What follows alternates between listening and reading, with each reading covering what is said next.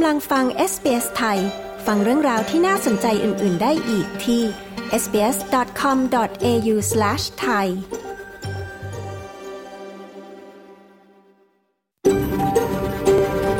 SBS A world of difference You're with SBS Thai on mobile, online and on radio คุณกำลังฟัง SBS ไทยทางโทรศัพท์มือถือ ออนไลน์ และวิทยุ เราขอแสดงความขอบคุณเจ้าของดั้งเดิม ของดินแดนที่เรากำลังออกอากาศในวันนี้ SBS ไทยขอแสดงความเคารพ ต่อชาววอรันเจรี วอยเวอรัง จากชาติคูลิน และต่อผู้อาวุโสทั้งในอดีต และปัจจุบัน และเรายังตระหนักถึงเจ้าของดั้งเดิม ของดินแดนชาวอบอริจิน และชาวเกาะช่องแคบทอร์เรส ทั่วประเทศที่คุณกำลังรับฟังเราในวันนี้ด้วย สวัสดีค่ะ คุณกำลังฟังรายการ SBS ไทยนะคะ ในวันจันทร์ที่ 16 ตุลาคมค่ะ พุทธศักราช 2566คริสตศักราช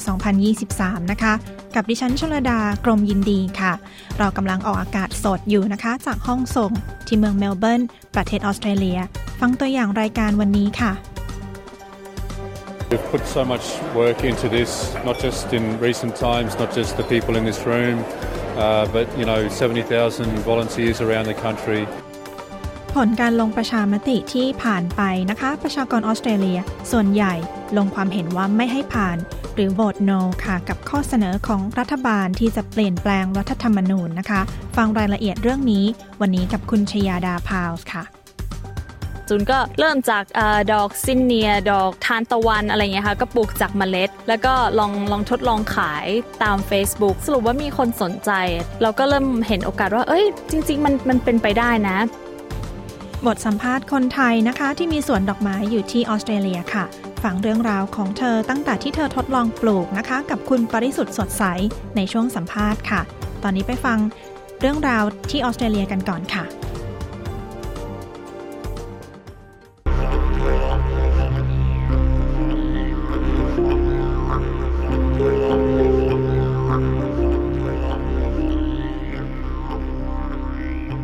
ชาวออสเตรเลียลงคะแนนเสียงไม่เห็นด้วยในการลงประชามติ เสียงของชนพื้นเมืองสู่รัฐสภา จากผลการลงคะแนนเสียงไม่เห็นด้วย หรือ no อย่างเป็นเอกฉันท์ทั้ง 6 รัฐ รวมถึง Northern Territory ด้วย มีเพียง Capital Territory เท่านั้นที่ลงคะแนนเสียงเห็นด้วยหรือ yes ติดตามรายงานเรื่องนี้โดยคุณ Deborah g r o k จาก SBS News ชยดาพาว SBS ไทย รายงานค่ะ ออสเตรเลียมีความเห็นเป็นเอกฉันโดยมีคะแนนเสียงไม่เห็นด้วย หรือ no กับการตั้งคณะกรรมการเสียงชนพื้นเมืองสู่รัฐสภาในรัฐธรรมนูญ การลงประชามติครั้งนี้ถือเป็นการลงประชามติครั้งแรกในรอบ 24 ปีของออสเตรเลียหญิงคนหนึ่งในรัฐแทสมาเนียเปิดเผยว่า เธอลงคะแนนเสียงไม่เห็นด้วย เธอกล่าวว่า I've talked to a lot of people, and I don't think this should have even been a thing. And it's very sad that it can't be just a unified group without. ฉันคุยกับผู้คนมากมาย และฉันคิดว่ามันไม่ควรจะนำมาเป็นเรื่องด้วยซ้ำและมันน่าเศร้ามากที่เราไม่สามารถเป็นเอกภาพได้ โดยที่ไม่ต้องแยกคนพื้นเมืองออกมา ฉันไม่คิดว่าชุมชนชาวออบอริจินต้องการให้สิ่งนี้เกิดขึ้น และผู้มีสิทธิ์เลือกตั้งส่วนใหญ่ในรัฐทัสมาเนียก็ลงคะแนนเสียงไม่เห็นด้วยอย่างท่วมท้น เช่นเดียวกันกับรัฐอื่น ๆ ทั่วออสเตรเลีย รวมถึง Northern Territory ด้วย แต่ใน Capital Territory ประชาชนส่วนใหญ่ลงคะแนนเสียงเห็นด้วยหรือ yes ผู้ร่วมรณรงค์การลงคะแนนเสียงเห็นด้วยหรือ yes โทมัส มาโย บอกว่าเขาอกหักจากผลคะแนนเสียงดังกล่าวของออสเตรเลีย เขาเปิดเผยว่า We've put so much work into this, not just in recent times, not just the people in this room, uh, but you know, 70,000 volunteers around the country, uh, Indigenous leadership, putting our faith in the. เราได้ทุ่มเทในเรื่องนี้มาก มันไม่ใช่แค่ในช่วงไม่กี่ปีที่ผ่านมา และไม่ใช่แค่ผู้คนในห้องนี้ แต่รวมถึงอาสาสมัคร 70,000 คนทั่วประเทศ ความเป็นผู้นำของชนพื้นเมือง และศรัทธาของเราต่อคนออสเตรเลีย ความพยายามทำงานหนัก และยืนหยัดเพื่อสิทธิของเรามานานหลายทศวรรษ เราแพ้พ่ายในคืนนี้ ส่วนนายกรัฐมนตรีแอนโทนีอัลบานิซีประกาศว่า เขายอมรับผลการเลือกตั้ง แม้เขาไม่ได้ให้คำมั่นอย่างเป็นรูปธรรม แต่เขาสัญญาว่าจะยังคงมีความหวังในเรื่องนี้ต่อไป นายกรัฐมนตรีอาบานิซีชี้ว่า I absolutely respect the decision of the Australian people and the democratic process that has delivered it. When we reflect on everything happening in the world today, we can all give thanks that here in Australia we make the big decisions peacefully and as equals. ผมเคารพการตัดสินใจของชาวออสเตรเลีย และกระบวนการประชาธิปไตย ที่ลงความคิดเห็นในเรื่องนี้อย่างเป็นเอกฉันท์เมื่อเราไตร่ตรองถึงทุกสิ่งที่เกิดขึ้นในโลกทุกวันนี้ เราทำการตัดสินใจครั้งใหญ่อย่างสันติและเท่าเทียมกัน มันถือเป็นการสร้างความรับรู้ใหม่ของชาติ ต่อคำถามมากมายหลายข้อ ขอให้เราตระหนักและถ่ายทอดสิ่งเหล่านี้ เพื่อสร้างจุดมุ่งหมายใหม่ของประเทศ เพื่อค้นหาคำตอบให้กับคำถามดังกล่าว รัฐมนตรีกระทรวงชนพื้นเมืองออสเตรเลีย ลินดาเบอร์นีรู้สึกสะเทือนใจเมื่อเธอต้องถแถลงผลการลงคะแนนเสียงแก่ชนพื้นเมืองในออสเตรเลีย เธอกล่าวว่า I know the last few months been tough, but be proud of who you are. Be proud of your identity. Be proud of the 65,000 years of history and culture that you are part of and your rightful place in this country. We will carry on and we will move forward and we will thrive. ฉันรู้ว่าในช่วงสองสามเดือนที่ผ่านมาเป็นช่วงที่ยากลำบาก แต่จงภูมิใจในสิ่งที่คุณเป็น ภูมิใจในตัวตนของคุณ และภูมิใจที่คุณเป็นส่วนหนึ่งของประวัติศาสตร์ และวัฒนธรรมที่ยาวนานถึง 65,000 ปี และคุณมีสิทธิ์โดยชอบธรรมในประเทศนี้ เราจะยังคงดำเนินงานต่อไป และเราจะก้าวไปข้างหน้า และเราจะเจริญเติบโต นี่ไม่ใช่จุดสิ้นสุดของการปรองดอง และในอีกไม่กี่เดือนข้างหน้า ฉันจะมีข่าวสารเกี่ยวกับความตั้งใจในการทำงาน เพื่อปิดช่องว่างครั้งใหม่ของรัฐบาล ส่วนผู้นำฝ่ายค้านปีเตอร์ดัตทันกล่าวว่า ผลการลงคะแนนเสียงไม่เห็นด้วยนั้น เป็นผลดีต่อประเทศ เขากล่าวว่า At all times in this debate, uh, I've levelled my criticism at what I consider to have been a bad idea to divide Australians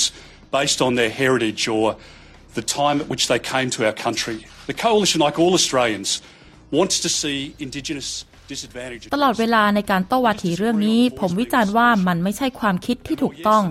มันแบ่งแยกชาวออสเตรเลียตามพื้นเพ หรือช่วงเวลาที่พวกเขาย้ายมาในออสเตรเลีย ส่วนพักร่วมก็เหมือนชาวออสเตรเลียทุกคน ที่เราต้องการเห็นปัญหาของชนพื้นเมืองได้รับการแก้ไข เราเพียงแต่ไม่เห็นด้วยกับการใช้การตั้งคณะกรรมการ The Voice มาเป็นวิธีแก้ปัญหา แม้ว่าผู้ลงคะแนนทั้งที่เห็นด้วยและไม่เห็นด้วย อาจมีความคิดเห็นที่แตกต่างกัน แต่ความเห็นที่แตกต่างเหล่านี้ ไม่ได้ทำให้ความรักที่เรามีต่อประเทศของเรา หรือความเคารพซึ่งกันและกันลดลง ส่วนวุฒิสมาชิกจาซินต้านำพิจินพากล่าวว่า เธอยินดีกับผลคะแนนเสียงที่ไม่เห็นด้วยอย่างท่วมท้น เธอกล่าวว่า They've said no to division within our constitution along the lines of race. They've said no to the gaslighting, to the bullying, to the manipulation. They've said no to grievance. Uh, and, and, and the push from ผู้มีสิทธิ์ลงคะแนนเสียงไม่เห็นด้วยในการแบ่งแยกเชื้อชาติในรัฐธรรมนูญของเรา พวกเขาไม่เห็นด้วยกับการปลุกปั่น การกลั่นแกล้งรังแกและการครอบงำ พวกเขาไม่เห็นด้วยต่อความคับข้องใจ และการผลักดันของนักเคลื่อนไหวที่ชี้ว่าเราเป็นประเทศที่แบ่งแยกเชื้อชาติ ในเมื่อเราไม่ใช่ประเทศที่แบ่งแยกเชื้อชาติอย่างแน่นอน ติดตามข่าวสารเกี่ยวกับการลงประชามติเสียงของชนพื้นเมืองสู่รัฐสภา หรือ Indigenous Voice to Parliament ปี 2023 จากทั่วทั้งเครือข่าย SBS รวมถึงมุมมองของชนพื้นเมืองผ่านทาง NITV และสามารถเยี่ยมชมพอร์ทัล SBS Voice Referendum เพื่อติดตามบทความ วิดีโอ และพอดแคสต์ในกว่า 60 ภาษา หรือสตรีมข่าวสาร และการวิเคราะห์ล่าสุด และความบันเทิงต่าง ๆ ได้ฟรี ที่ศูนย์ของการลงประชามติ เสียงของชนพื้นเมืองสู่รัฐสภาบน SBS On Demand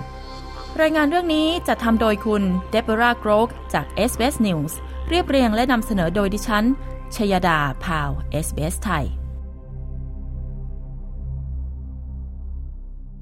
ที่ผ่านไปคือผลการลงประชามติ Indigenous Voice to Parliament เมื่อวันที่ 14 ตุลาคมที่ผ่านมานะคะ ตอนนี้ไปฟังผลการวิจัยในเรื่องแสงค่ะ ว่ามีผลต่อสุขภาพจิตของเราอย่างไรค่ะ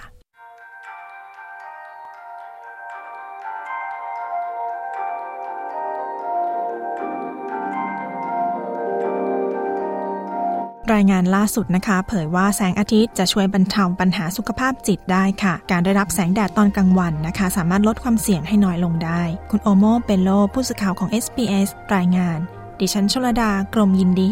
SBS ไทย เรียบเรียงและนำเสนอค่ะ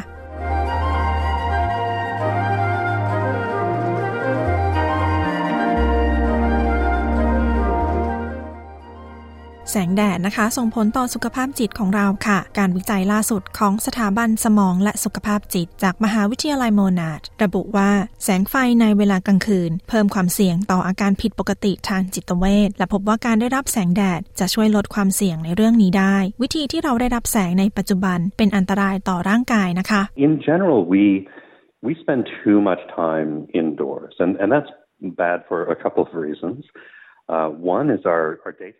โดยปกติแล้วเราใช้เวลาอยู่ในตัวอาคารมากเกินไป และนั้นเป็นผลเสียหลายประการ ประการหนึ่งคือแสงในเวลากลางวันที่เราได้รับสลัวกว่าที่ควรจะเป็น แต่แสงในเวลากลางคืนค่อนข้างสว่าง เราอาศัยอยู่ในบ้านที่เรามีแสงอยู่เหนือศีรษะ เราจ้องอุปกรณ์ ซึ่งเป็นแสงประดิษฐ์ที่เรามีต่างๆ ศาสตราจารย์ชอนเคนหัวหน้าทีมวิจัย กล่าวการวิจัยนี้นะคะ นับว่าเป็นการวิจัยในหัวข้อการได้รับแสง ที่ใหญ่ที่สุดในโลกค่ะทำการวิจัยด้วยการตรวจสอบการสัมผัสแสงกับผู้ร่วมทำการทดลองกว่า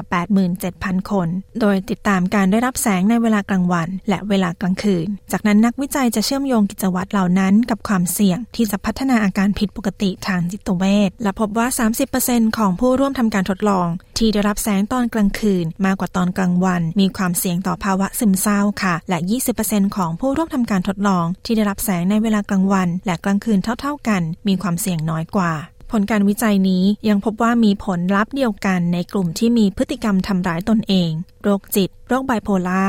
โรควิตกกังวล และโรคเครียดที่เกิดหลังประสบเหตุสะเทือนใจ หรือ PTSD นะคะศาสตราจารย์เคนค่ะกล่าวว่าผลการวิจัยนี้ควรถูกพิจารณาอย่างจริงจัง What we can do is try to get brighter light in the day, get out more, get some sunlight through the eyes, uh, take the sunnies off.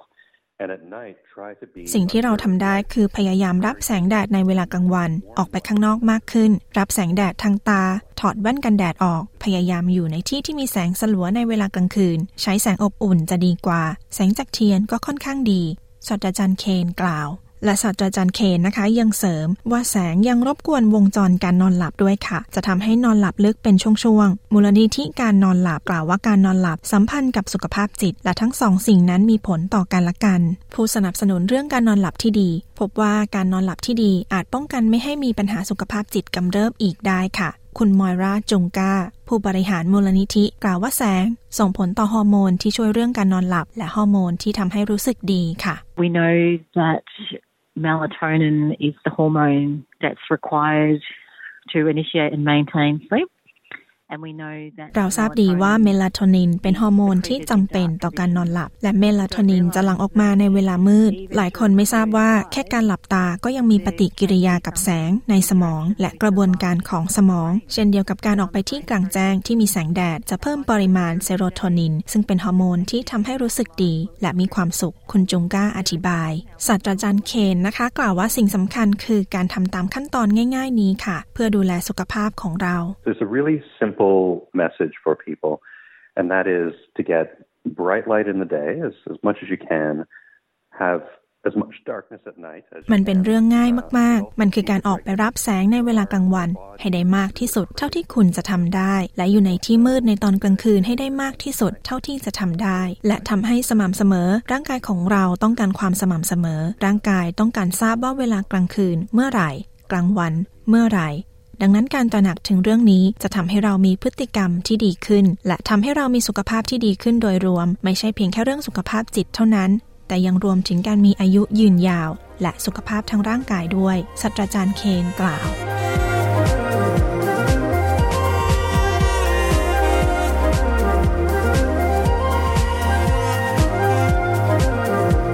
ที่ผ่านไปนั้นนะคะ คือผลการวิจัยในเรื่องแสง และผลที่มีต่อสุขภาพจิตของเราค่ะ โดยคุณโอโมเบลโล ดิฉันชลดากรมยินดี SBS ไทย เรียบเรียงและนำเสนอค่ะ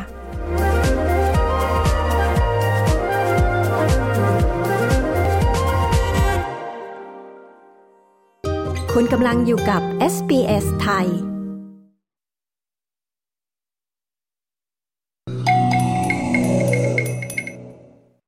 คุณกำลังฟังรายการ SBS ไทยนะคะ เรากำลังออกอากาศสดจากห้องส่งที่เมืองเมลเบิร์น ประเทศออสเตรเลียค่ะ รายการ SBS ไทยเปลี่ยนเวลาออกอากาศสดมาเป็นเวลา 14.00 นาฬิกา และรายการเวลา 22.00 นาฬิกา จะเป็นรายการย้อนหลังแทนค่ะ รายการของเรามีทุกวันจันทร์ และวันพฤหัสบดีนะคะ และรายการวันจันทร์กับดิฉัน ชลดากรมยินดีค่ะคุณผู้ฟังฟังรายการสดเวลา 14.00 นาฬิกาได้ทางช่อง SBS Radio ช่องที่ 3 นะคะ ฟังทางโทรทัศน์ดิจิทัลช่อง 303 หรือผ่านแอป SBS Audio ค่ะ และรายการย้อนหลังเวลา 22.00 นาฬิกา ฟังได้ทางช่อง SBS Radio ช่องที่ 2 ฟังผ่านช่องโทรทัศน์ดิจิทัลช่อง 38 หรือ 302 ค่ะ และยังสามารถฟังรายการของเราได้ทุกเวลาที่คุณผู้ฟังสะดวกนะคะ ทางพอดแคสต์แพลตฟอร์ม เช่น Spotify หรือพอดแคสต์แพลตฟอร์มอื่น ๆ ก็ได้เช่นกันค่ะ กด subscribe มาได้เลยนะคะ เว็บไซต์ของเรานะคะ www.sbs.com.au/thai สามารถฟังรายการสด ฟังพอดแคสต์พอดแคสต์ซีรีส์อ่านเรื่องราวน่าสนใจได้ทุกเวลา รวมถึง Facebook Page ของ SBS ไทยด้วยค่ะ ตอนนี้ไปฟังข่าวสายตรงจากประเทศไทยกันก่อนค่ะ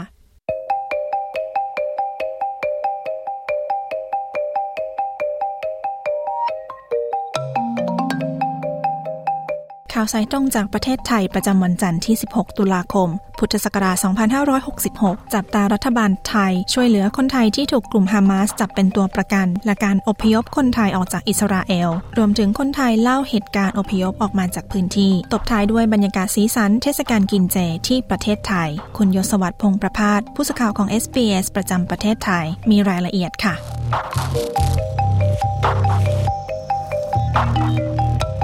สวัสดีค่ะ คุณยศวัตรสวัสดีครับคุณผู้ฟังทุกท่าน ตอนนี้รัฐบาลไทยมีความคืบหน้าในเรื่องของการหาช่องทาง เพื่อช่วยคนไทยที่ถูกกลุ่มฮามาสจับไปเป็นตัวประกันอย่างไรบ้างคะล่าสุดยอดคนไทยที่ทราบแน่ชัดว่าถูกจับไปเป็นตัวประกันคือ 17 คน แต่ว่ายังมีคนไทยอีกหลายคนในอิสราเอลที่ยังติดต่อไม่ได้ นายเศรษฐาทวีสินนายกรัฐมนตรีแถลงเมื่อวานนี้ยอมรับว่ายังติดต่อคนไทยที่ถูกจับไปเป็นตัวประกันไม่ได้ แต่ว่าที่ยังติดต่อไม่ได้ และยังไม่มีข่าวร้ายก็ถือว่ายังมีความหวัง จึงต้องไม่สิ้นหวัง และการช่วยเหลือตัวประกันจะใช้ 4 ช่องทางด้วยกัน คือช่องทางทางการทูตข่าวกรอง การทหาร และช่องทางแบบไม่เป็นทางการ คือด้านประชาคมหรือ NGO ที่มีเครือข่ายในประเทศต่างๆ นอกจากนี้แล้วกระทรวงการต่างประเทศยังคงเจรจาพูดคุยกับทั้งฝ่ายอิสราเอล และปาเลสไตน์อย่างต่อเนื่อง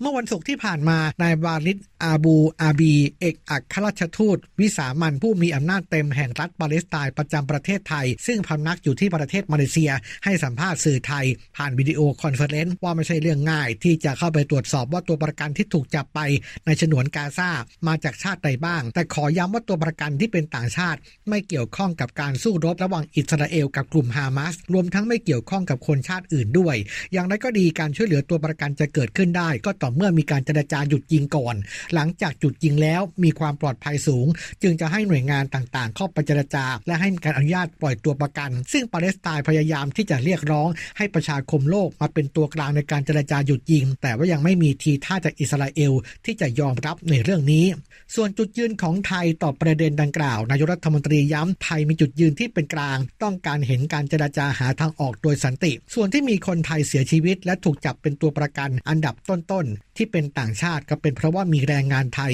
เข้าไปทำงานอิสราเอลเป็นจำนวนมาก แล้วเรื่องของการวางแผนอพยพคนไทยออกจากอิสราเอล มีการวางแผนเรื่องนี้ยังไงบ้างคะขณะนี้มีคนไทยในอิสราเอล แจ้งความประสงค์จะเดินทางกลับแล้วกว่า 7,000 คน ซึ่งที่เดินทางกลับมาแล้วครับ ก็มีทั้งที่รัฐจัดหาเที่ยวบินและเครื่องบินไปรับ และที่หาซื้อตั๋วเครื่องบินเดินทางกลับมาเอง ซึ่งเท่าที่ทราบข้อมูลที่แน่ชัดมีประมาณ 300 คนรวมๆกัน จากที่คนไทยอยู่ในอิสราเอลประมาณ 30,000 คน ซึ่งนายกรัฐมนตรีคาดการว่าภายในสิ้นเดือนนี้จะนำคนไทยออกจากอิสราเอลกลับประเทศไทยได้ประมาณ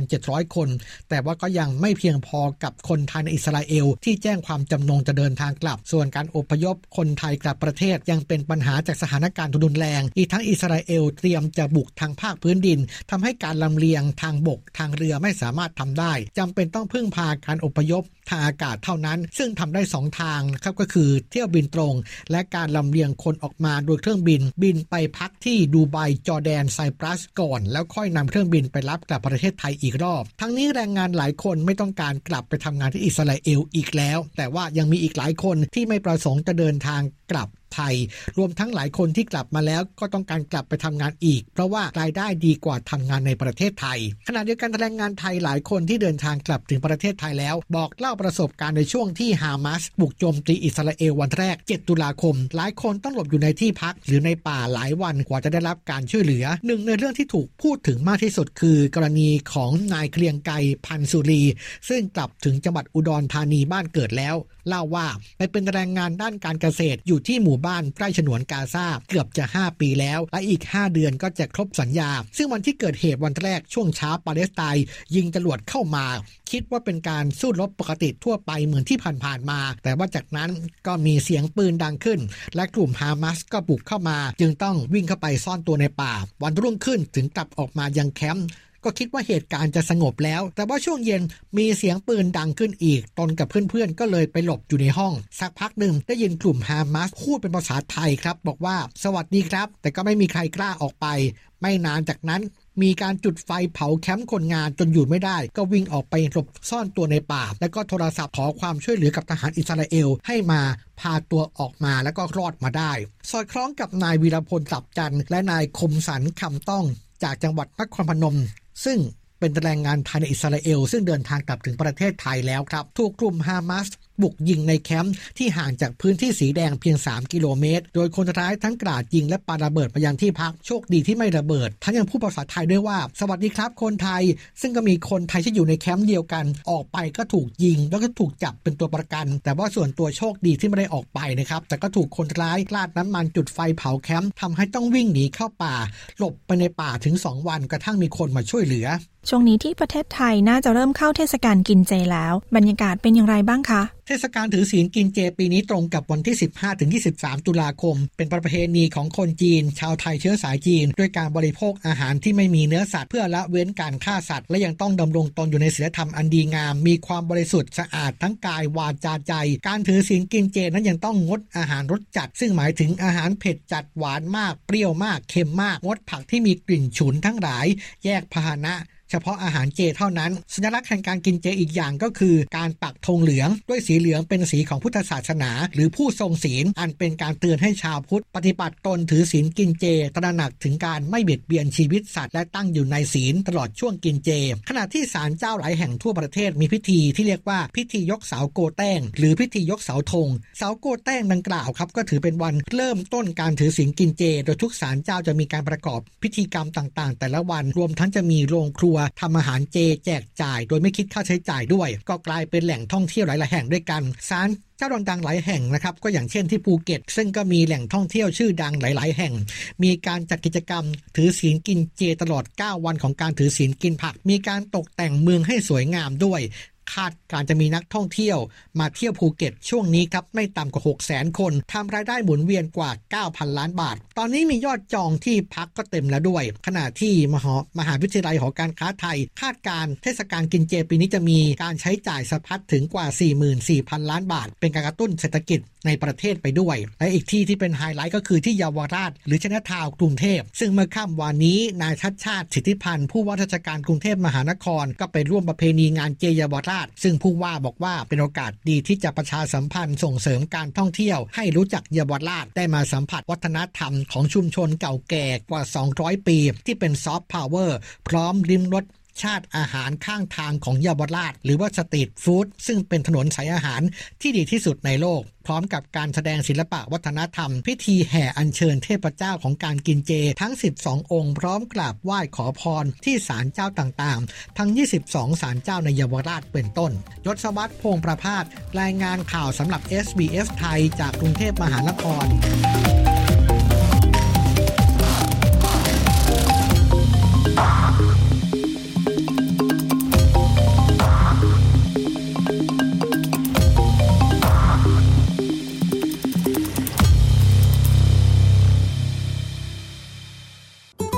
SBS SBS SBS SBS SBS SBS Radio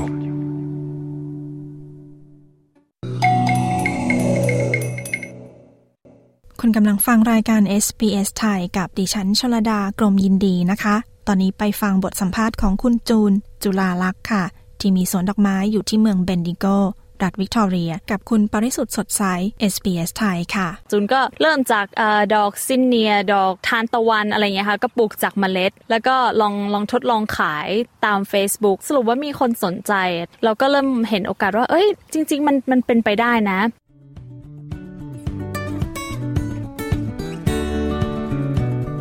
ช่วงพูดคุยของ SBS ไทยในวันนี้นะคะ เราจะพาไปรู้จักคุณจุลาลักษ์เวีย หรือคุณจูนสาวเชียงใหม่ที่แต่ก่อนไม่เคยทำสวน ปลูกอะไรก็ตาย แต่พอมาอยู่ในออสเตรเลียเธอหลงไหลในการปลูกดอกไม้ พยายามหาความรู้ลองผิดลองถูก จนในที่สุด เธอสามารถเปิดฟาร์มดอกไม้ เพื่อขายส่งให้ร้านดอกไม้ต่างๆ ในเมืองเบนดิโก และบริเวณใกล้เคียงได้สำเร็จเมล็ดพันธุ์แห่งความมุ่งมั่นได้ผลิบาน กลายเป็นธุรกิจที่สร้างรายได้ ให้แก่ครอบครัวของเธอค่ะ ติดตามบทสัมภาษณ์เรื่องนี้ได้จากดิฉัน ปริสุทธ์สดใส SBS ไทยค่ะ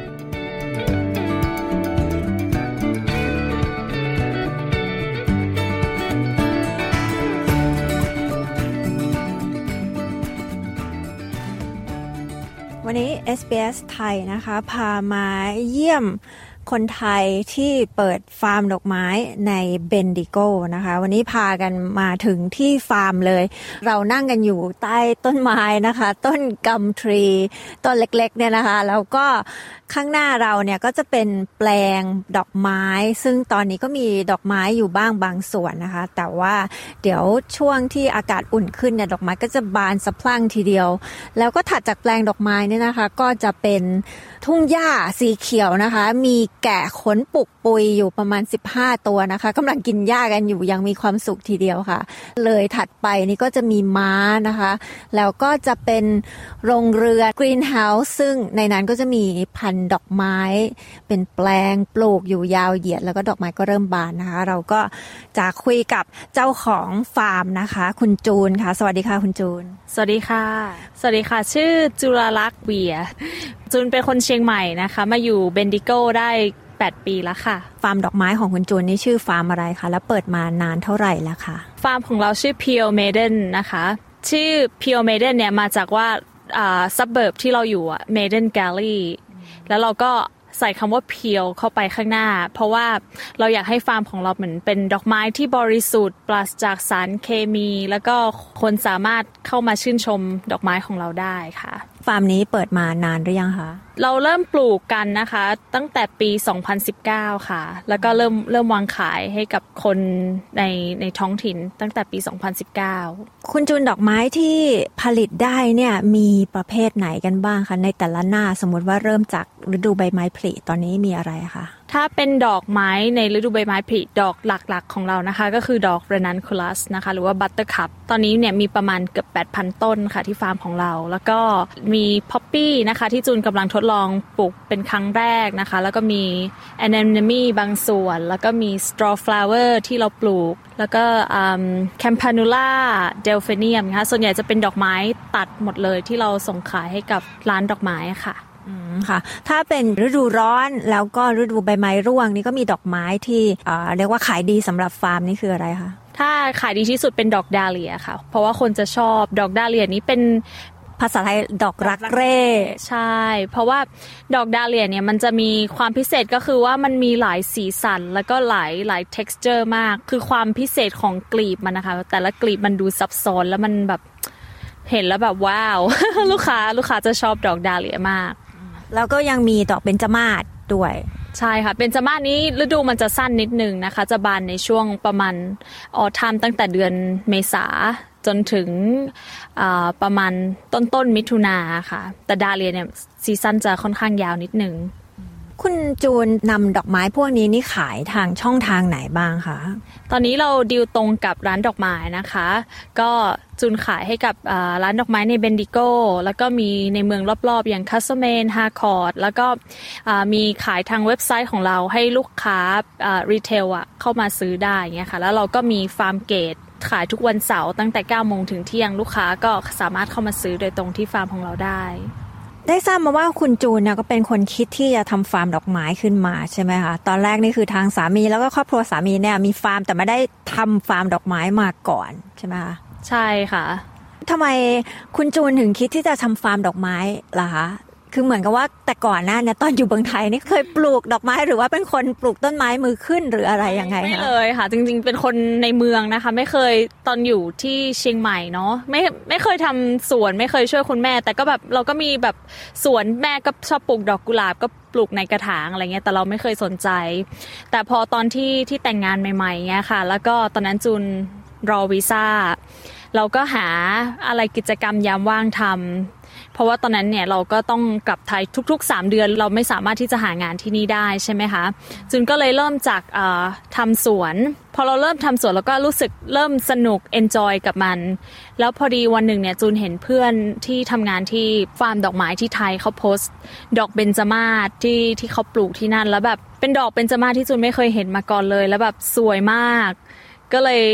อยาก รู้ว่า เออ เราสามารถจะปลูกดอกเบญจมาศที่นี่ได้ไหมก็เลยแบบ Google หาว่าเออเราจะซื้อเมล็ดพันธุ์ หรือว่าจะซื้อต้นมาปลูกยังไงอะไรเงี้ยค่ะ ก็เลยไปเจอกับ กลุ่มที่ชื่อว่า Chrysanthemum Bendigo อ่าเขาเป็นเป็นเหมือนกลุ่มที่แบบคนรักดอกเบญจมาศอะไรเงี้ยค่ะ แล้วก็เขาจะมีพันธุ์ที่แบบค่อนข้างหายากอะไรเงี้ย เป็นพันธุ์แบบดั้งเดิม จุนก็เลยเริ่มจากตรงนั้น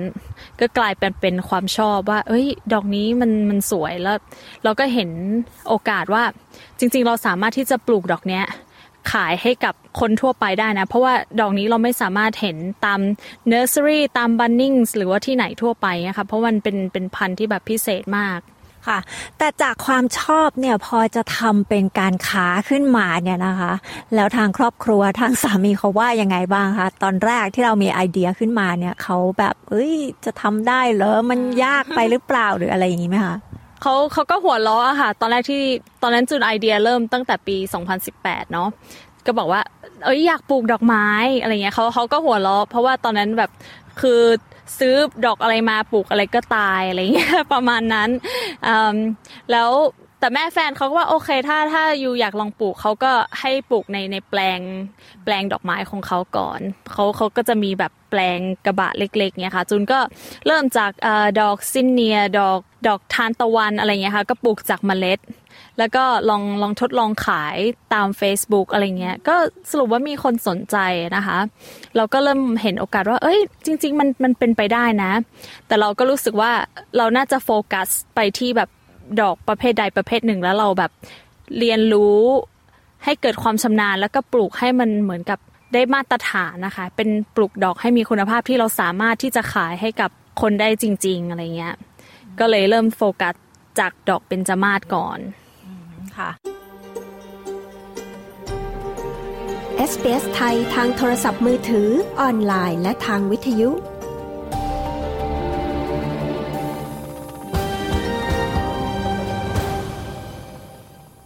เราก็กำลังคุยอยู่กับคุณจูนจุลาลักษ์เวีย เจ้าของฟาร์มดอกไม้แห่งหนึ่งในเมืองเบนดิโก ในรัฐวิกตอเรียนะคะ ทีนี้พอเราเริ่มได้ไอเดียขึ้นมาว่าเราจะทำเป็นเชิงการค้าจริง ๆ แล้วเนี่ย การที่จะทำฟาร์มให้มันเป็นรูปเป็นร่างขึ้นมาเนี่ย มีความยากลำบากยังไงบ้างคะหรือว่าเรามีความล้มลุกคลุกคลานยังไงบ้าง เพราะว่าในการที่จะทำฟาร์มเนี่ยมันก็ไม่ใช่ง่าย ๆ เราต้องเริ่มตั้งแต่เตรียมดินหาหัวเมล็ดพันธุ์นะแล้วก็รู้ว่าดอกไม้แต่ละอย่างเนี่ยมีความต้องการยังไงศัตรูพืช สภาพอากาศ คุณจูนเล่าให้ฟังหน่อยสิคะว่ามันเริ่มยังไงบ้างคะจูนอ่านหนังสือเกี่ยวกับปลูกดอกไม้เยอะมาก นะคะ แล้วก็ทั้งเรียนจากในในอินเทอร์เน็ตด้วย แล้วก็เรียนจากในตำราที่แบบซื้อหนังสืออะไรที่เกี่ยวกับปลูกดอกไม้เราเราอ่านหมด แต่ส่วนใหญ่จะเป็นภาษาอังกฤษนะคะ แล้วก็ดูใน YouTube ด้วย แล้วประกอบกับแฟนเขาเขามี background ในเรื่องของการครอบครัวเขาทำฟาร์มมาก่อนเขาก็จะเข้าใจในเรื่องของการเตรียมดินว่าแบบเออดอกไม้มันต้องเป็นยังไง แต่เขาไม่เคยปลูกดอกไม้นะคะ แต่ว่า หลักการในการทำการเกษตรอะไรอย่างเงี้ย คือแฟนเขาก็ก็จะช่วยตรงนั้น ส่วนใหญ่เราก็อ่านหนังสืออะค่ะ อ่านค่อนข้างเยอะ แล้วก็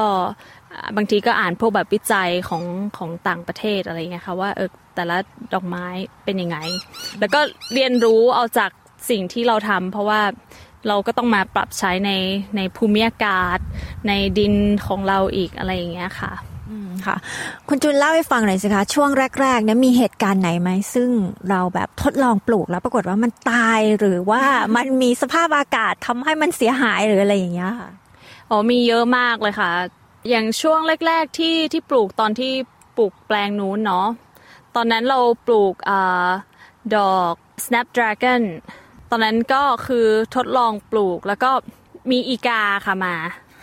แล้วก็แบบมามาจิกดอกเราก็เลยแบบอ้าวทำยังไงแล้วทีนี้เราก็เลยต้องแบบหาวิธีป้องกันแบบทำ scarecrow อะไรอย่างเงี้ยค่ะ หรือไม่ก็อย่างสอง season ที่ผ่านมาก็จะมี cabbage moth แล้วก็มีมีหนอนหนอนผีเสื้อ อืม ก็มากินดอก dahlia อะไรเงี้ยค่ะ แต่ละ season ก็จะแบบมีปัญหามีชาเลนจ์ที่แบบไม่เหมือนกัน หรือว่าปีที่แล้ว สปริงปีที่แล้วก็น้ำท่วมฟาร์มอะไรเงี้ยค่ะก็ก็เสียหายไปไปเยอะพอสมควรอืมค่ะ ช่วงที่เจอความยากลำบากเนี่ยนะคะ จากอะไรที่เราควบคุมไม่ได้ อย่างสภาพอากาศอย่างเเรียกว่าศัตรูพืชอะไรเงี้ยคุณจูนมีการให้กำลังใจตัวเองยังไง หรือว่ามีความคิดยังไงที่ทำให้เราสู้ต่อไปอะคะก่อนอื่นเราต้องเข้าใจว่าเนเจอร์ของการทำการเกษตร คือยังไงมันก็ต้องขึ้นอยู่กับ ภูมิอากาศแล้วก็มันเป็นมันเป็นตัวแปรที่เราไม่สามารถควบคุมได้นะคะ แต่มันก็มีตัวแปรบางอย่างที่เราสามารถควบคุมได้ ถ้าอย่างสมมติว่าฝนหรือว่าลูกเห็บจะมาทำทำลายดอกไม้เรา เราก็เลยปลูกภายใต้กรีนเฮาส์หรืออะไรอย่างเงี้ยเป็นเป็นปัจจัยที่สามารถที่จะควบคุมได้หรือว่าน้ำค้างแข็งฟรอสที่จะมาทำลายดอกอะไรเงี้ยค่ะเราเรารู้ว่าปัญหามันคืออะไร เรา พยายามมองในจุดที่ว่าเราจะแก้ไขยังไง เราจะเอาชนะตรงนี้ยังไงมากกว่ามากกว่าที่เราจะไปโฟกัสที่ว่าปัญหาเรามองที่ว่าเราจะจะทำยังไงให้ดอกไม้ของเราเนี่ยไม่ต้องเจอลูกเห็บไม่ต้องเจอฝน ไม่ต้องเจอแมลง เพราะฉะนั้นเราก็เลยลงทุนซื้ออติดตั้งกรีนเฮาส์ขึ้นมาเนี่ยค่ะเพราะเพราะปัจจัยส่วนใหญ่แล้วมันสามารถควบคุมได้ ทีนี้เรื่องการใช้ชีวิตอะนะคะ จากคนที่เรียกว่าเป็นคนเมืองมาอยู่ในชนบทแล้วก็ทำฟาร์มเนี่ยนะคะ ช่วงแรก ๆ มีการปรับตัวเยอะไหมคะเรียกว่าเบื่อไหมหรือเหงาไหมหรือมีความรู้สึกเอ้ยคิดถึงชีวิตในเมืองหรืออะไรอย่างนี้ไหมคะแปลกมากเลยที่แบบว่าตั้งแต่ทำฟาร์ม ไม่รู้สึกแบบว่าโหยหาชีวิตในเมืองรู้สึกเป็นอะไรที่แบบมีความสุขมากๆอะค่ะ เวลาแบบตื่น ตอนเช้ามาแล้วก็มาตัดดอกไม้แล้วก็แล้วยิ่งจูนมีลูกด้วยใช่ไหมคะ แล้วก็เห็นเด็ก ๆ แบบเออวิ่งเล่น แล้วก็ได้ได้ทำงานด้วยกันเป็นครอบครัวอย่างเงี้ยค่ะรู้สึกมันเป็นเป็นไลฟ์สไตล์ที่เราเราต้องการ แล้วก็การที่เราได้ได้ทำงานร่วมกัน แล้วก็ได้ได้อยู่บ้านแล้วก็ได้ทำในสิ่งที่เรารักอย่างเงี้ยค่ะ จูนก็เลยรู้สึกว่าชีวิตของเราตอนเนี้ยค่อนข้างแบบสมบูรณ์ แล้วก็เติมเต็มเราได้ทำฟาร์ม แล้วก็อันนี้มันเป็นเหมือนกับ เป็นรายได้ให้กับครอบครัว มันไม่ใช่เป็นแค่แบบเอองานอดิเรกหรืออะไรมันมันคือแบบเป็นเป็น business เป็นธุรกิจครอบครัวจริง ๆเนี่ยค่ะตอนนี้เนี่ยรายได้ของฟาร์มหลักๆ ก็คือขายให้กับทางร้านดอกไม้ใช่ไหมคะทีนี้เรื่องการตลาดเรื่องการไปส่งของหรืออะไรอย่างเงี้ยค่ะ ใครเป็นคนดูแลคะหรือว่าใครเป็นคนคิดแผนในการทำการตลาดทั้งหลายแหล่ ส่วนใหญ่ก็จะเป็นจูน เพราะว่าตอนจูนทำงานที่เมืองไทยจูนเป็นเซลล์มาก่อน เราก็เลยค่อนข้างที่จะมีมีความรู้เกี่ยวกับเรื่องการ marketing แล้วก็ก็เซลล์นะคะ ส่วนใหญ่เวลาดีลกับลูกค้าดอกไม้อะไรเงี้ยก็จะเป็นจูนเป็นคนรับออเดอร์ แล้วก็ในเรื่องของช่องทางการทำตลาดใน Facebook กับ social media ก็จะเป็นเป็นเราส่วนแฟนก็จะทำในเรื่องของ เทคนิคในการดูแลแปลง แล้วก็ติดตั้งดูระบบน้ำดินอะไรอย่างเงี้ยมากกว่า ก็คือได้ใช้ประโยชน์จาก skill หรือทักษะด้านการขายที่เรามีจากเมืองไทย ใช่ค่ะ การที่เรามาทำธุรกิจฟาร์มดอกไม้เนี่ยนะคะ หลายคนก็อาจจะมองว่าอู้ทำดอกไม้ก็ปลูกไปหรืออะไรอย่างเงี้ยแต่ว่าจริงๆแล้วสมัยนี้เนี่ยเรียกว่าการใช้โซเชียลมีเดียเพื่อที่จะให้คนเห็นภาพทั้งร้านดอกไม้เห็นภาพว่าของเราเป็นยังไงทั้งลูกค้าด้วย อันนี้ก็คือสำคัญค่อนข้างมากทีเดียวใช่ไหมคุณจูนก็มีทั้งภาพมีทั้งวิดีโออะไรเงี้ยก็คือทำเองหมดเลย ใช่ค่ะ ส่วนใหญ่ก็เริ่มเรียน ตอนนี้ก็หลังๆ เริ่มเรียนจากอ่า YouTube ว่าเราจะทำวิดีโอเดี๋ยวนี้ถ้าเห็นเข้าไปในอินสตาแกรมของเรา ก็จะเห็นว่าจูนอัปเดตภาพดอกไม้ของเราบ่อยมาก เกือบทุกวันเลย ลงเกือบทุกวันเลยค่ะ ตรงที่ social media เนี่ยนะคะคิดว่ามันมันสำคัญกับการที่เราทำธุรกิจไหมคะจูนคิดว่าสำคัญนะคะ เพราะว่าส่วนใหญ่เนี่ยจูนเห็นว่าลูกค้าที่ที่เป็นเป็น retail นะคะ เนื่องจากเราเราขายอ่า พวกหน่อแล้วก็เมล็ดพันธุ์ให้กับลูกค้าด้วย แล้วเราก็ส่งไปตามเมืองตามรัฐอื่น ๆ ด้วยเงี้ยค่ะ การที่เรามี social media แล้วก็ทำให้เราสามารถเข้าถึงกลุ่มลูกค้าใหม่ ๆได้ แล้วเขาก็พอเห็นเขาเห็นดอกไม้ของเราแล้วเขาก็แบบเหมือนกับสร้างสัมพันธ์กับเราเราเขาเข้าไปดูในอินสตาแกรมหรือว่าเข้าไปดูใน Facebook ของเราทุกวันอย่างเงี้ยเขาเขาเหมือนกับอินอินไปกับเรา แล้วพอเวลาเราแบบ launch sale การขายหรืออะไรเงี้ยก็ค่อนข้างได้รับ feedback ที่ดีอะค่ะ ตอนนี้ธุรกิจก็ค่อนข้างไปได้ดีนะคะ คุณจูนรู้สึกยังไงบ้างที่เป็นคนไทยแต่ได้มีธุรกิจฟาร์มดอกไม้ที่ค่อนข้างไปได้ดีในออสเตรเลีย ก็คิดว่าก็เป็นเป็นสิ่งที่ที่เราค่อนข้างภูมิใจ พอสมควรนะนะคะ เพราะว่าฟาร์มของเราก็มีมีคนพูดถึงเยอะ แล้วก็ตอนนี้เราก็ขายแบบให้กับร้านดอกไม้ค่อนข้างเยอะพอสมควรใน ในเมืองเบนดิโก แล้วก็เมืองใกล้เคียง ก็รู้สึกเป็นเป็นความภูมิใจที่ว่าเออเป็นผู้หญิงคนไทยตัวเล็กๆเป็นเป็นไอเดียของเราจริง ๆ ที่เราอยากจะเริ่มปลูกแล้วก็ตอนหลังก็ทางทางสามีเขาก็รู้สึกแบบอยากช่วยแล้วก็สนับสนุนตอนนี้เราก็มาทำด้วยกันเต็มตัว แล้วก็ทางทางครอบครัวของสามีเขาก็เห็นว่าแบบเออเราทำได้แล้วเราก็จริงจังเขาเห็นว่าธุรกิจของเราแบบเป็นรูปเป็นร่างอะไรเงี้ยค่ะเราก็รู้สึกภูมิใจที่เรา อดทนแล้วก็ทำมาถึงจุดจุดนี้ได้อย่างเงี้ยค่ะ คุณจุนมีข้อคิดหรือว่ามีสิ่งที่อยากฝากถึงคนไทยคนอื่นๆไหมคะ ที่เขาอาจจะมีความฝันอยากจะตั้งธุรกิจในออสเตรเลียนะคะ ค่ะก็หาหาแพชชั่นตัวเองให้เจอก่อนนะคะ ว่าเราเราชอบทำอะไรจริง ๆ แล้วเราอยากทำอะไรแล้วก็พอหาได้แล้วเนี่ยเรียนรู้รู้จักกับธุรกิจสิ่งสิ่งนั้น หรือว่าทำสิ่งนั้นเนี่ยให้ให้ลึกซึ้ง อ่านหนังสือเยอะๆ แล้วก็พยายามทำให้ดีที่สุดอะค่ะ แล้วก็ทุ่มเทกับสิ่งสิ่งที่คุณทำอะให้เต็มร้อย จูนเชื่อว่าก็จะประสบความสำเร็จได้เหมือนกันแล้วตอนนี้สำหรับคุณจูนนะคะ ความสุขในแต่ละวันของคุณจูนคืออะไรคะก็ ตื่นเช้ามาได้เห็นดอกไม้อยู่ท่ามกลาง ดอกไม้สวยๆเงี้ยค่ะ แล้วก็ได้ตัดดอกไม้แล้วก็เห็นลูกๆของเราได้วิ่งเล่นตามสวนดอกไม้ แล้วก็มีมีส่วนร่วมกับเราเงี้ยค่ะ ทีนี้ถ้าคนไทยนะคะ ผ่านมาทางเบนดิโกแล้วอยากจะมาเยี่ยมชมสวนของคุณจูนเนี่ย ปกตินี้มีการเปิดให้เข้าชมไหมคะแล้วช่วงไหนที่เปิดแล้วช่วงไหนดอกไม้สวยคะก็เดี๋ยวเร็วๆนี้นะคะ ช่วงประมาณตั้งแต่เดือนมกรา เราจะมีเปิดให้ลูกค้าเข้ามาชมฟาร์มของเราเป็นครั้งแรกนะคะ ก็จะมีดอกรักเร่เยอะมาก แล้วก็ดอกทานตะวันที่เราแพลนว่าจะให้ลูกค้าเข้ามาถ่ายรูป ยังไงก็เดี๋ยวคอยติดตามในทาง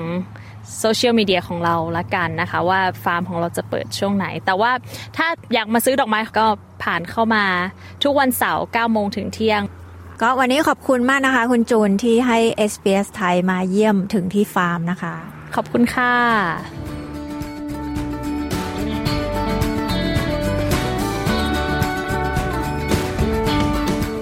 ที่ผ่านไปนั้นก็เป็นการพูดคุยกับคุณจูน จุลาลักษ์เวีย เจ้าของฟาร์มดอกไม้ Pure Maiden Flower Farm ที่ตั้งอยู่ในรัฐวิกตอเรียค่ะ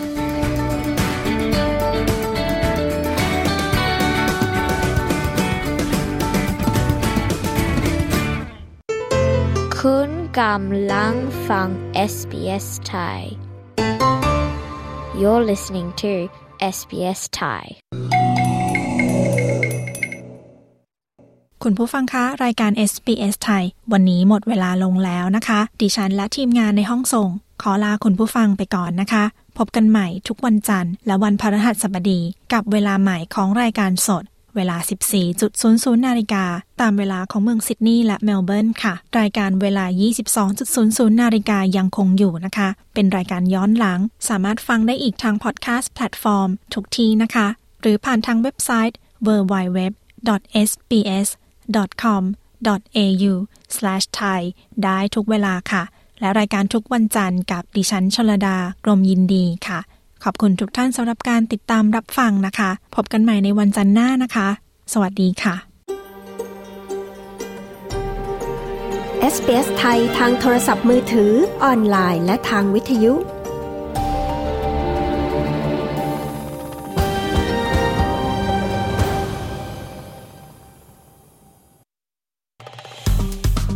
กดไลค์ แชร์ และแสดงความเห็นไป follow SBS ไทยทาง Facebook